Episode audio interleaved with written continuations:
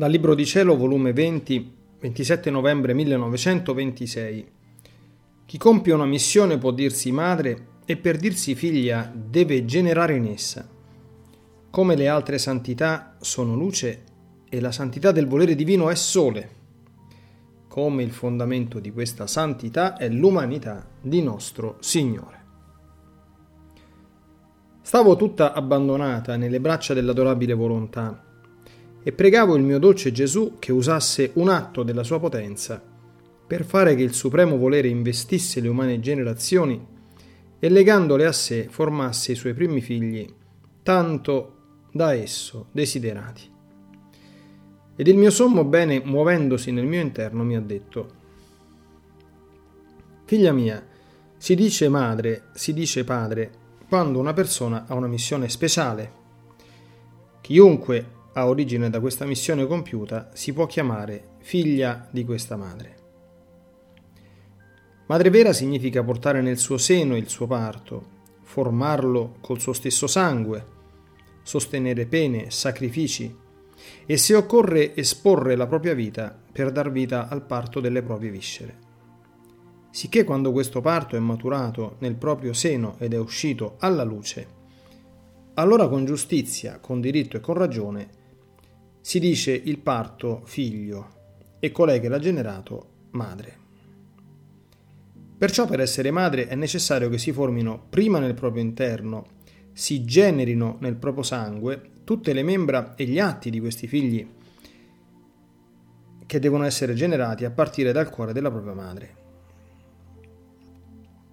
Ora, figlia mia, per essere figlia del mio volere, sei stata generata in esso, in esso sei stata formata, e più che sangue, la luce, l'amore della mia volontà, formandoti innestava in te i suoi modi, la sua attitudine, il suo operare, facendoti abbracciare tutti e tutto.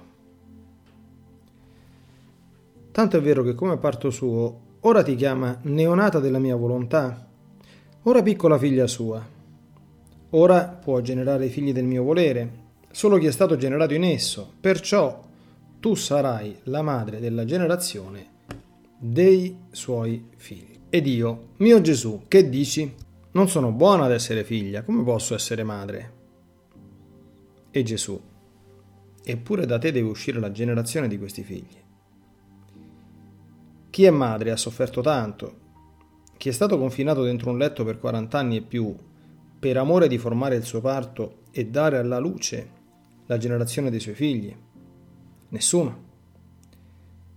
Chi, madre per quanto buona, ha sacrificato tutta intera la sua esistenza, fino a racchiudere in sé i pensieri, i palpiti, le opere, per fare che tutto fosse riordinato nel proprio parto, volendole dare non una volta la vita, ma tante volte per quanti atti fa il suo proprio figlio, nessuno. Non senti tu stessa in te le generazioni di questi figli, col seguire i pensieri, le parole, le opere, i passi, per riordinarli tutti nella mia volontà? Non senti tu di voler dare la vita a ciascuno perché conoscesse il mio volere e fosse rigenerato in esso? Tutto ciò che tu hai nel tuo interno e soffri non è altro che la formazione e maturazione di questo parto, tutto di cielo. Ecco perciò ti ho detto tante volte, la tua missione è grande, né vi è chi può pareggiarla e ci vuole somma attenzione. Onde sentendomi oppressa perché mi ero stato scritto che il reverendo padre di Francia stava facendo stampare le memorie della mia infanzia e tutto ciò che segue, nel mio dolore dicevo al mio amato Gesù, Amore mio, vedi un poco che mi combinano, dal far conoscere ciò che tu mi hai detto sulle virtù e sulla tua adorabile volontà mettono ciò che riguarda me. Al più questo lo dovrebbero fare dopo la mia morte, ma non ora Solo per me c'era questa confusione e questo dolore sommo, per gli altri no. Ah Gesù, dammi la forza che faccia anche in questo la tua santa volontà. E Gesù, stringendomi fra le sue braccia per darmi forza, tutta bontà, mi ha detto, Figlia mia, non ti affliggere tanto. Tu devi sapere che le altre santità sono piccole luci che si formano nell'anima. E queste luci sono soggette a crescere, a decrescere ed anche a smorzarsi. Quindi non è giusto che finché si vive nel tempo, fino a tanto che la luce non è più soggetta a smorzare col passare all'altra vita si mette in stampa. Che figura farebbe se si conoscesse che questa luce non esiste più? Invece la santità del vivere nel mio volere non è luce, ma sole. E quindi non è soggetto né a impoverirsi di luce né a smorzarsi. Chi mai può toccare il sole? Chi può togliergli una sola stilla di luce? Nessuno. Chi può smorzare un atomo del suo calore? Chi può farlo scendere anche un millesimo al di sotto del suo posto, dell'altezza in cui regna e domina tutta la terra? Nessuno. Se non ci fosse il sole del mio fiat supremo, non avrei permesso di farle stampare le memorie della mia infanzia e tutto quello che segue. Piuttosto ho premura perché il bene che può fare un sole non può fare una luce, perché il bene della luce è troppo limitato e non mettendola in vista non è né un gran bene se si mette né un gran danno se non si fa sorgere. Invece il bene del sole abbraccia tutto, fa bene a tutti e non facendolo sorgere, quanto più prima è un gran danno ed è un gran bene farlo sorgere anche un giorno prima. Chi può dire il gran bene che può fare una giornata piena di sole? Molto più il sole della mia eterna volontà. Sicché quanto più si tarda, tante giornate di sole levano alle creature e tante giornate levano al sole, costringendo i suoi raggi nella nostra patria celeste.